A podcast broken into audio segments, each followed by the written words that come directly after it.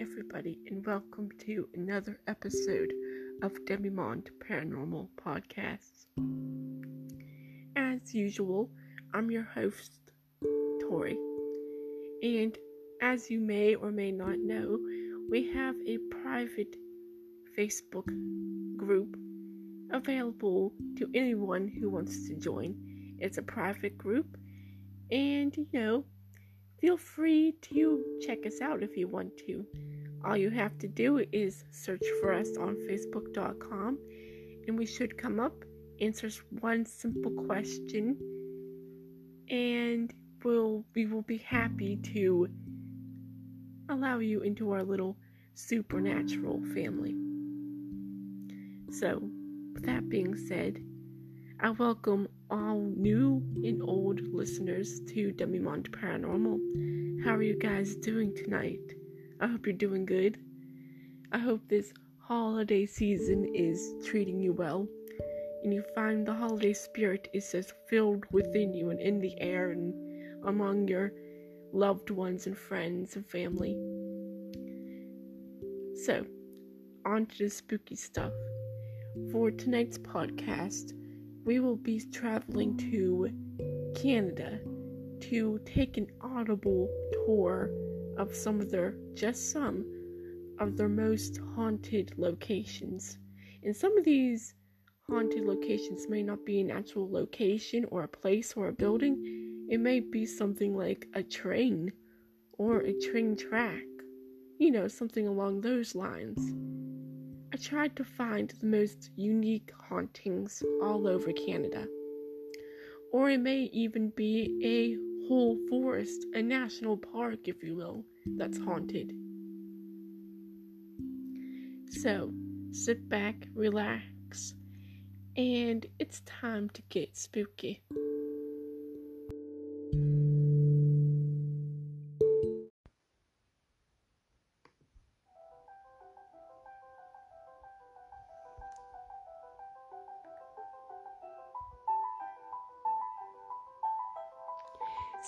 Hope you guys are feeling the holiday spirit. I hope it's treating you guys well. Also, what I wanted to mention in the introduction, and I completely forgot, was that I will be including a folk tale from the Christmas time season from many a year ago.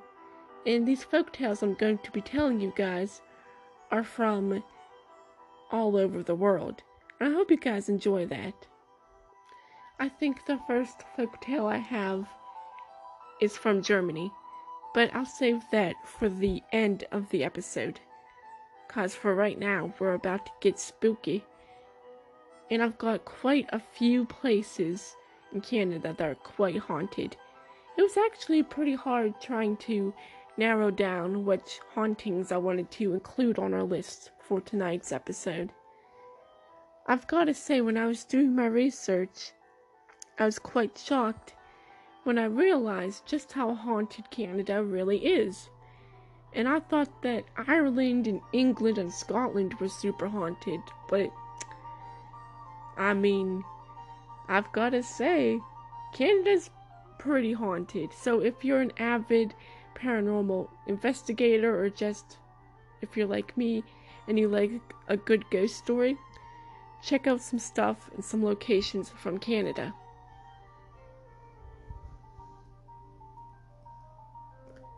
Alright, so let's get started. Our first location is in the Yukon in Canada. And this hotel is called the Caribou Hotel. Have you guys ever heard of it? Now, the Caribou Hotel has seen quite a lot in its day, from actually floating down a river to completely burning down to the ground in a fire.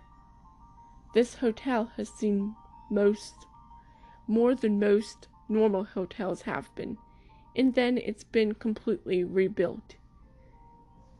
Its construction began more than a hundred years ago, and now it's being renovated again by its current owner, Anne Morgan. And she's replacing all of the old ancient beds, curtains, and furniture. And you know that's bound to stir up a few ghosts. And one ghost in particular is the spirit of Mrs. Gideon. You can see the ghost of Mrs. Gideon peering through the windows of the Rustic Hotel. The hotel's history dates all the way back to the Klondike Gold Rush. The hotel's former owner, Bessie Gideon, is known to peer outside windows, and she's also known to run the bath. Guests that have stayed at the Caribou have reported seeing an extremely lifelike apparition of a woman roaming the wall roaming the halls at night on the second floor.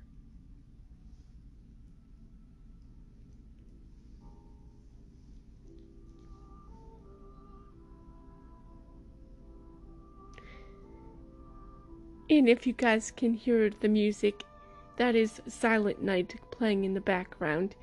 But if you stay at the Caribou Hotel, Mrs. Gideon might give you a fright, and it may not be such a silent night.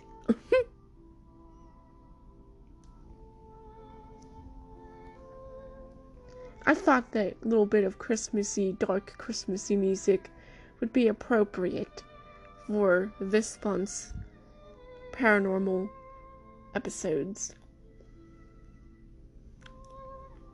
So, our next location is an actual river. This is the Dungarvon River in Blackville, New Brunswick. So, this spot is not a building, nor is it a hotel, a restaurant, or an old factory where you would absolutely expect to find ghosts, but it's a whole river. And while walking round this said river, in the vicinity of the river, you may hear the sounds of a ghostly spectre in the woods. The Dungarvon Whooper is a ghost story that is not only told in eastern Canada, but it's also told in the woods of Maine and other maritime provinces. The Dungarvon Whooper is said to be the ghost of a lumber camp cook who was killed for his possessions. Now, obviously, after he was killed, his crew couldn't find him. They were like, Where is he? Where is he? So his crew searched for their missing comrade but unfortunately, they found him. They found him dead, and it was obvious that he was robbed. So they buried him in the woods. And so, after his death, the spirit made his presence known by famously making a whooping noise, or a less famously, a wailing noise, a screeching noise, or a howling noise.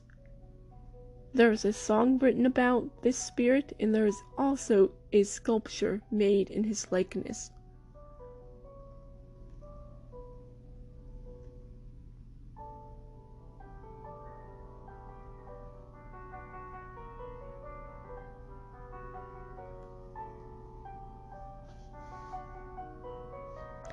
Now, our next location is one of my favorites.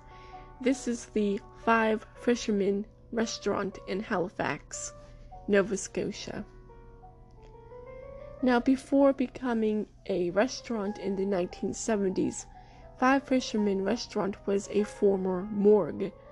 This morgue had taken in bodies from the 1912 Titanic drowning accident and sinking and the 1916 Halifax explosion in the building's history dates back all the way to 1818. It was first constructed as a free public school and was the first free public Canadian school. When the school relocated, the building was taken over by Anna Leonowens, and it became the precursor for the Nova Scotia College of Art and Design. In the early 1900s, however, the Snow family took over the building and renovated it into a morgue. Since Halifax was the closest seaport to the disaster of the Titanic, the bodies of the wealthy families were brought to the morgue. A few years later, Snow and Company held services for over 2,000 victims of the 1916 Halifax explosion. That would be 30 through 40 services a day. And that's a lot of services. In 1975, the building was then turned into Five Fishermen Restaurant. It didn't take long for people to realize that they have come in contact with something otherworldly, and there were still some tenants clinging on to this lifetime. There was so much paranormal activity going on that it contract that it attracted the attention of the Paranormal Investigation in 1914. Now that's an that's a paranormal investigative team. And that and they came in 2014. They made contact with numerous spirits, including one named Drake. It went confirmed they found on record that there was a man by the name of Drake who was deceased who was brought into the morgue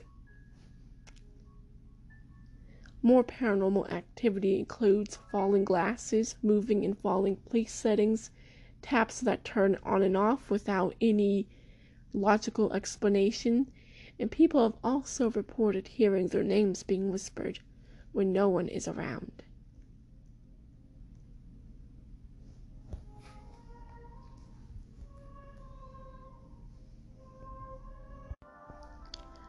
Our next location is Montmorency Falls in Quebec.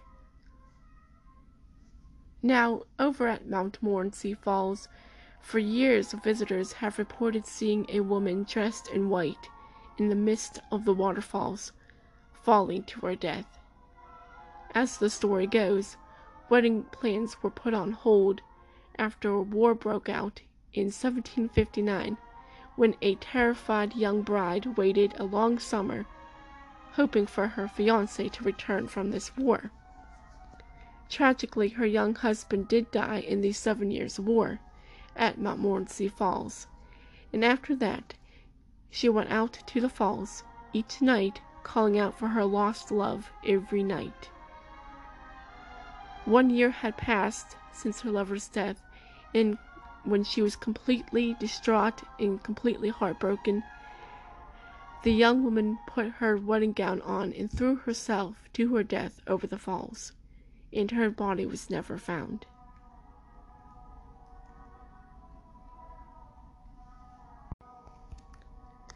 For our fifth location, we are heading to Ontario. We are going to Ottawa, Ontario for the Fairmont Chateau Laurier.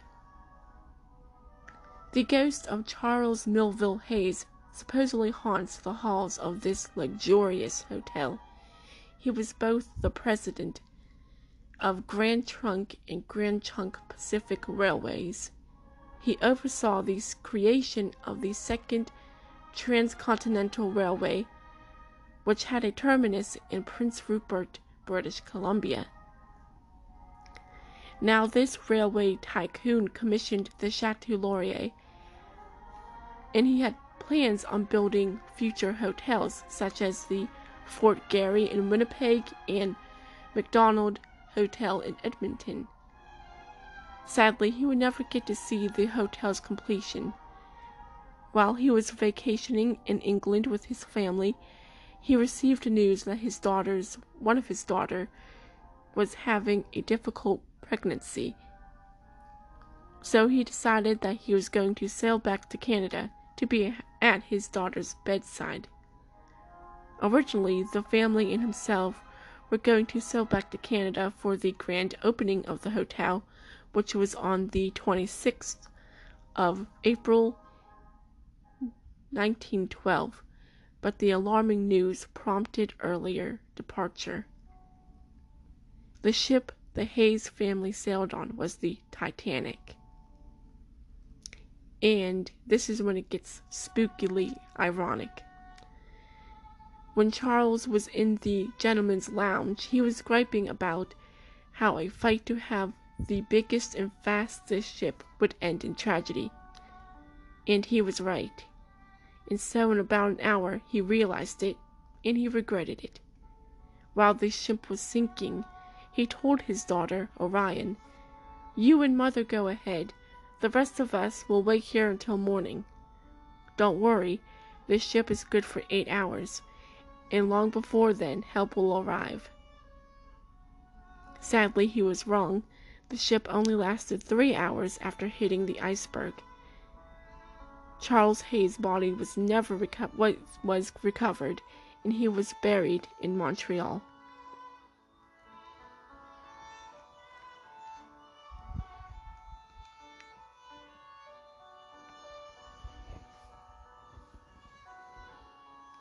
So I'm guessing it's just more appealing to haunt your lavish, luxurious hotel than it is to haunt an ocean or a sunken ship or even a graveyard. I mean, who can blame him?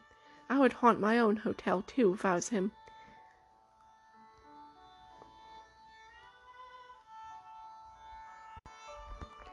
So I hope you guys are enjoying this episode as I'm enjoying relaying it to you guys.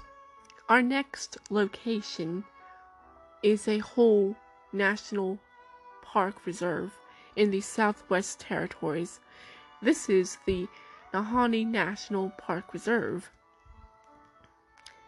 Now, this national park has a lifelong, long standing association with death and only about 800 people a year come to visit this astounding park, mainly because it's so far away from everything, and also because of its association with death, but mainly because it's so far away. Now, through oral history from the Dene people, it contains stories of the Naha people who used to live in the mountains, but then they completely vanished with no answers left behind the Naha people also used to raid the settlements of the lower plantation, the lower lands as well. During the Klondike Gold Rush, instead of finding gold, miners only found murder and mystery. Many, many headless corpses were found during the first half of the 20th century. Even the, in the park today, it still has areas named Deadman Valley, Headless Creek, Funeral Range, and Headless Range. The heads of the decapitated corpses were never found. Some believe that there was an evil spirit haunting the park, causing these gruesome deaths. But others believe that the reason behind the murders was clearly, clearly blamed on greed and depravity brought on by the search for gold. Also, some believe that the Naha warriors are to blame for the horrors of the Nahanni Park hauntings.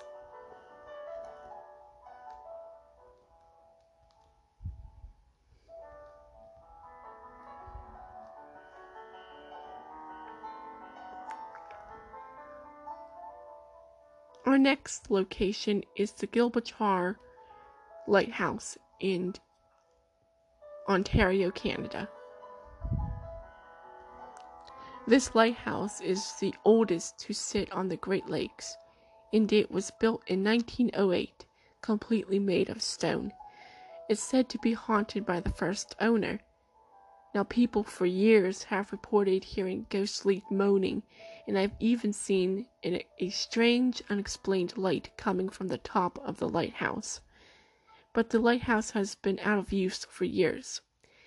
Now, according to skeptics, they believe that these strange moaning noises can be attributed to birds that made a home in the top of the lighthouse. And the spectral light that everybody has been seeing is just the moon reflecting off the top of the glass at the top of the lighthouse.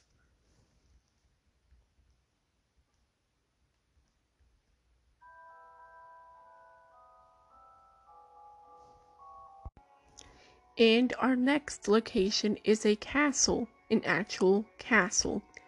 Now, when I did the research for this haunting, I was really interested and fascinated. And I thought this would make a great inspiration. It would be great inspiration for a horror movie or a great book. And I don't know why it's not talked about more. This castle is called the Craigdarroch Castle in British Columbia. This massive 39 room castle was built for a Scottish immigrant turned coal magnate and his wife. It was built atop a hill overlooking Victoria, and it was built as a status symbol for all who were below to see. The coal magnate Robert Dunsmuir, and his wife Joan had 11 children total, but only 10 of them would make it into adulthood. A daughter named Agnes died in infancy. She died soon after birth.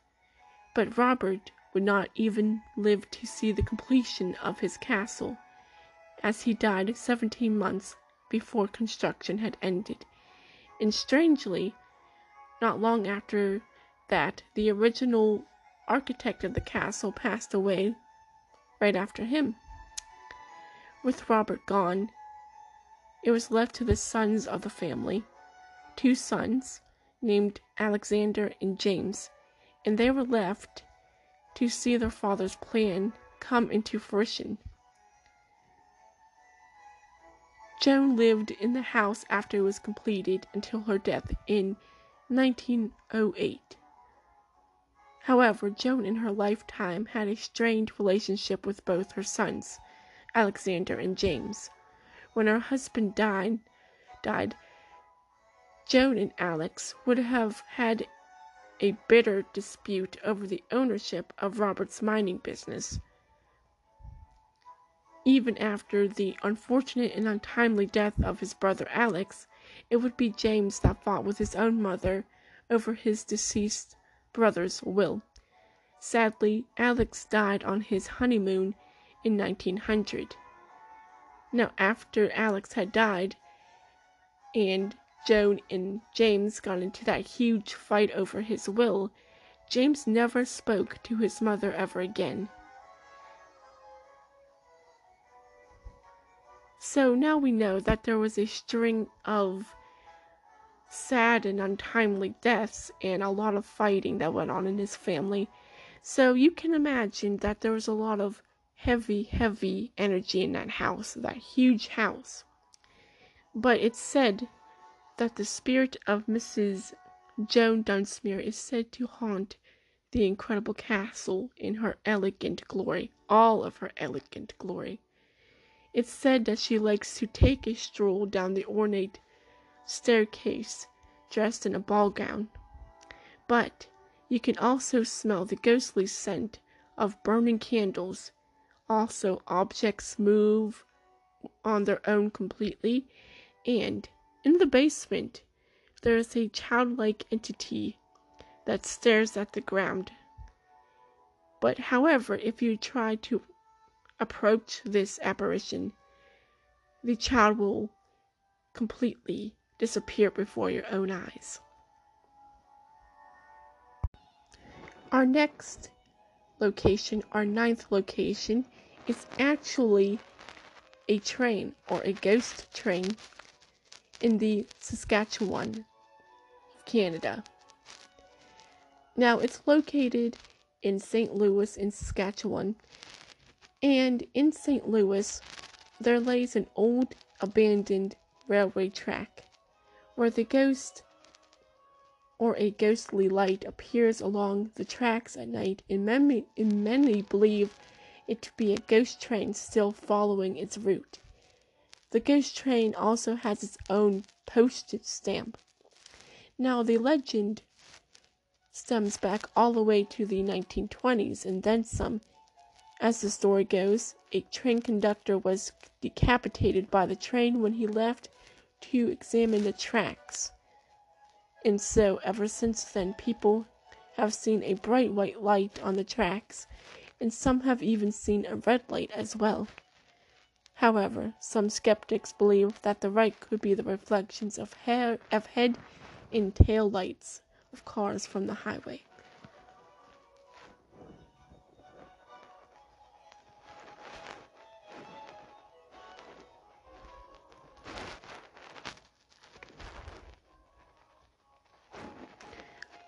Our 10th and final location for this segment of tonight's episode is the Marr residence in Saskatoon, Saskatchewan. This house is said to be haunted by an angry male spirit who quite enjoys tormenting women and terrifying them. The house was used to be a field hospital in 1885 and no one knows for sure if this man was a patient of the hospital or he was a resident of the home. Now, this house is the oldest building in Saskatoon. It was there even before the city was even founded, and it's still in its and it's still in its original location and never relocated. But the angry man is not the only spirit to inhabit the house. There is also the spirit or the spirits of children in the home who love to appear at windows. The house was bought in 1979 by the state by the city and it was restored and reopened as a museum to show what early life was like in Saskatchewan. Paranormal investigators have caught EVPs, that's electric voice phenomenons, of a of a male voice speaking in a rude tone and making nasty remarks. And also, during the time of a of the house being a field hospital, there was a mother who was living there who had died in childbirth in the house. So I thought that was an important little tidbit to include there. Maybe that's where the spirits of children came from. Or maybe not. And that being said, that concludes our first segment of tonight's episode.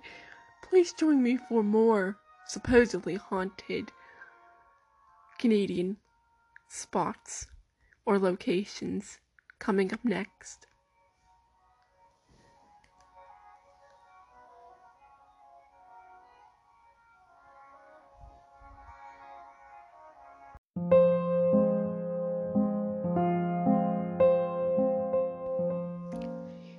Welcome back to more supposedly haunted Canadian locations. Our next haunted spot is a mental hospital, and this is in the Saskatchewan region. This is the Weyburn Mental Hospital. Legend has it, an investigation came into one of Canada's first mental inst- institutions in the 1930s, and the turned up cruel and inhumane practices by the doctors were being performed every day. It was the norm. It was the site of lobotomies, electric shock therapy, and some of Canada's con- controversial LSD experiments. Before being demolished in 2009, people heard voices and some reported seeing a woman in the fourth floor window pacing back and forth through the night. Do you guys remember Fort Garry Hotel that we mentioned earlier in tonight's episode? Well, here we go. We're going to talk about it being haunted. Now, it's located in Winnipeg, Manitoba, and legend has it that in room 202, it is considered the most haunted room in the hotel after a woman was rumored to have committed suicide upon finding out that her husband was killed in a car accident.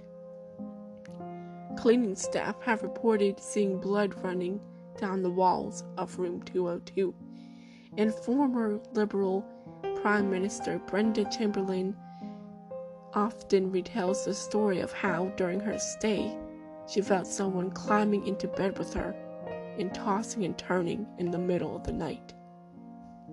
Tell me you guys wouldn't freak out if you experienced that.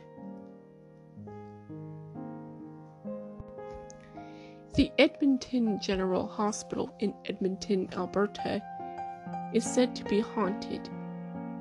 Despite being closed and unused for years, the old B ring of the hospital still smells of sick people, as well as children's cries can be heard coming from the old pediatrics floor. A construction worker was killed while working in the basement of the hospital and is often seen in the spot where he, where he had died. As well as a mother crying for her dead child, she still wanders the halls of the hospital but when you approach her, she disappears. Our next haunted house is in Calgary, Alberta. Legend has it that several unusual deaths had taken place at this residence, including a young woman jumping to her death from the second story and a man being gunned down on the porch. Staff of the house say that they sometimes see a man smoking a pipe in Dean's study, and I also hear a ringing coming from the antique phone that is not plugged in, they can smell tobacco smoke. Even though the house itself is not smoking, it's non smoking. Rumor also has it that the attic is home to a blood stain that appears, changing the shape and size, it reappears, no matter how many times it's been washed.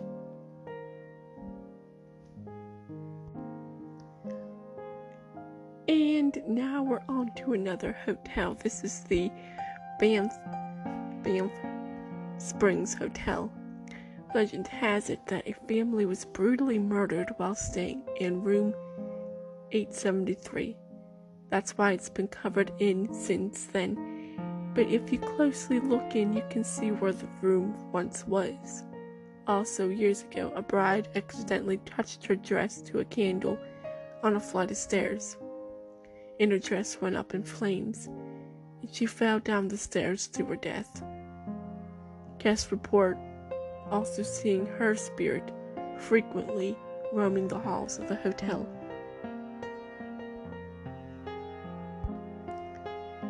In Winnipeg, Manitoba, St. Ignatius School is haunted by a little girl.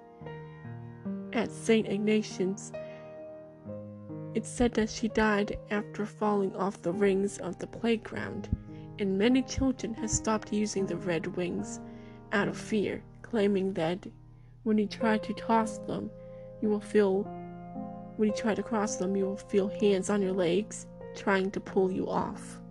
And many believe that it's the spirit of the little girl who died there years ago.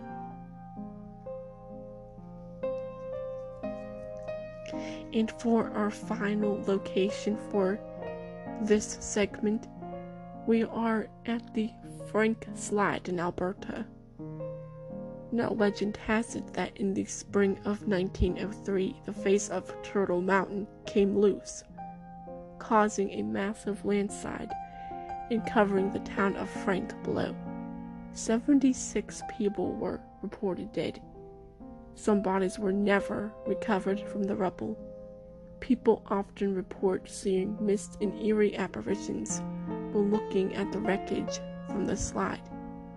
Many think ghosts frequent the area, not because of all the bodies were recovered and they are still looking for the loved ones. And now, if you guys would like to follow me for our final segment of tonight's episode, we are going to tell a tale, an old German folk tale, a Christmas time folk like tale. And if you guys are interested in that, please follow me to the next segment. But if this does not interest you, you can either skip ahead to the outro or I will see you again in the next episode, and I hope I do. So, the folk tale that I'm going to tell you you guys tonight is called the Christmas Fairy of Strasbourg.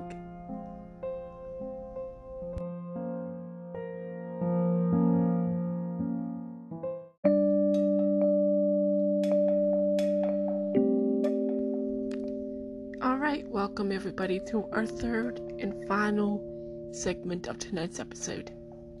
As I said before at the beginning of the episode, I'm going to be telling you guys a Christmas folk tale from Germany, a very old one.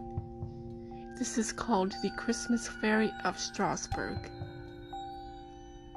So I begin the story with Once, long ago, there lived near the ancient city of Strasbourg, on the river Rhine, a young and handsome count whose name was Otto. As the years flew by, he remained unwed, and never so much cast a glance at the fair maidens of the country round. For this reason, people began to call him Stone Heart. It changed that Count Otto, on, Christ- on one Christmas Eve, ordered that a great hunt should take place in the forest surrounding his castle. He and his guests and, and his many retainers rode forth, and the chase became more and more exciting. It led through thickets and over pathless tracts of forest, until a length of Count Otto found himself separated from his companions. He rode on by himself until he came to a spring of clear, bubbling water, known to the people around as the Fairy Well. Here Count Otto dismounted. He bent over the spring and began to lave his hands in the sprinkling tide. But to his wonder, he found that through the weather was cold and frosty, the weather was warm and delightfully caressing. He felt a glow of joy pass through his veins, and as he plunged his hands deeper, he fancied that his right hand was grasped, was grasped by another, soft and small, which gently slipped from his finger the gold ring he always wore. And lo, he drew his hand out, and the gold ring was gone. Full of wonder at this mysterious event, the Count mounted his horse and returned to his castle, resolving in his mind that the very next day he would have the fairy well emptied by his servants. He retired to his room and throwing himself just as he was upon his couch, trying to sleep, but the strangeness of the adventure kept him restless and wakeful.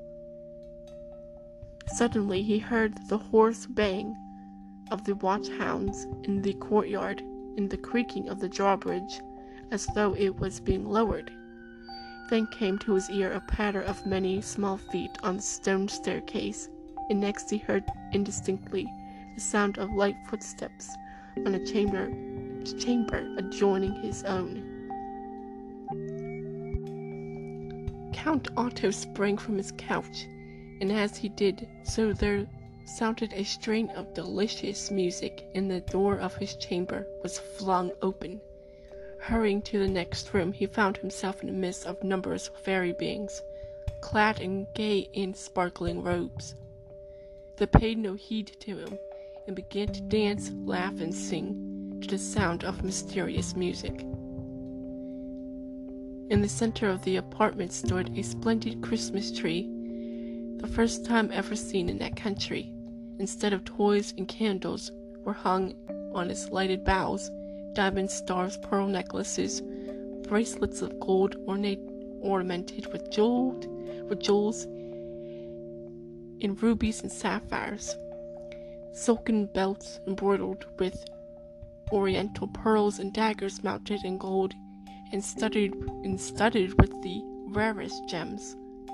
The whole tree swayed and sparkled and glittered in the radiance of its many lights. Count Otto stood speechless, gazing at all this wonder, when suddenly the fairies stopped dancing and fell back to make room for a lady of dazzling beauty who came in slowly toward him. She wore a raven black dress with golden diadem set with jewels. Her hair flowed down upon a robe of rosy satin and creamy velvet. She stretched out two small white hands to the Count and addressed him in sweet, alluring tones. Dear Count Otto, Otto, she said, I come to return your Christmas visit. I am Ernestine, the Queen of Fairies. I bring you something you lost in the fairy well. And as soon as she spoke, she drew from her bosom a golden casket set with diamonds and replaced it in his hands. He opened it eagerly and found within his lost golden ring. Carried away by the wonder of it all, and overcome by an irresistible impulse, the Count pressed the fairy Ernestine to his heart, while she, holding him by the hand, drew him into the magic mazes of the dance. The mysterious music floated through the room, and the rest of the fairy company circled and whirled around the fairy queen and Otto, and Count Otto, and then gradually dissolved into a mist of many colors, leaving the Count and his beautiful guest alone. When the young man, forgetting all of his former coldness towards the maidens of the courtyard about, fell to his knees before the fairy and besought her to become his bride. At last she consented to one condition that he should never speak the word death in her presence. The next day, the wedding of Count Otto and Ernestine, Queen of Fairies, was celebrated with a great pomp and magnificence, and the two continued to live happily for many years. Now it happened on a time that the Count and his fairy wife were to hunt in the forest around the castle. The horses were saddled and bridled, and standing at the door, the company waited. And the Count paced the hall in great impatience, but still the fairy Ernestine tarried along her chamber. At length she appeared at the door of the hall, and the Count addressed her in anger. You have kept us waiting so long, he cried. You would make a good messenger to send for death. Scarcely had he spoken the forbidden and fatal word, when the fairy, uttering a wild cry, vanished from his sight. In vain Count Otto, overwhelmed with grief and remorse, searched the castle and the fairy well, but no trace he could find of his beautiful lost wife, but the imprint of her delicate hand set in stone arch above the castle gate. Years went by and the fairy Ernestine did not return. The cast the hurt. The count continued to grieve. Every Christmas Eve, he set up a lighted tree in the room where he had first met the fairy, hoping in vain that she would return to him. Time passed and the count died. The castle fell into ruins, but to this day may be seen above the massive gate. Gate, deeply sunken into the stone arch, arch is the impress of a small indelicate hand. In, in such the great folk of Strasbourg was the origin, the origin of the Christmas tree. So I hope you guys enjoyed that, and if you would like me to tell another folk tale or ancient fairy tale from all around the world regarding Christmas time at the end of these little episodes, you guys let me know in the comments when I post this episode. Thanks for listening, and I will see you guys in the outro.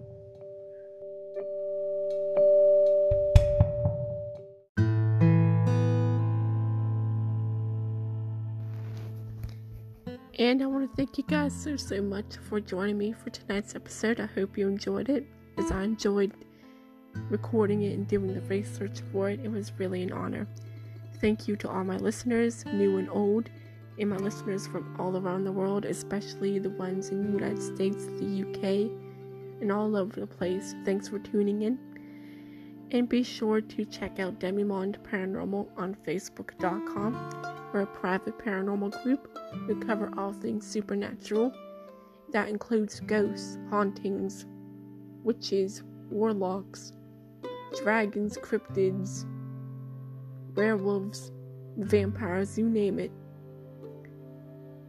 And so, that being said, I wish you guys a happy, happy holiday season. Merry Christmas. And I will see you next Friday for an all new episode of Demimonde Paranormal. And as always, take care of yourselves, be kind to one another, stay safe, and as always, as always, always, stay spooky.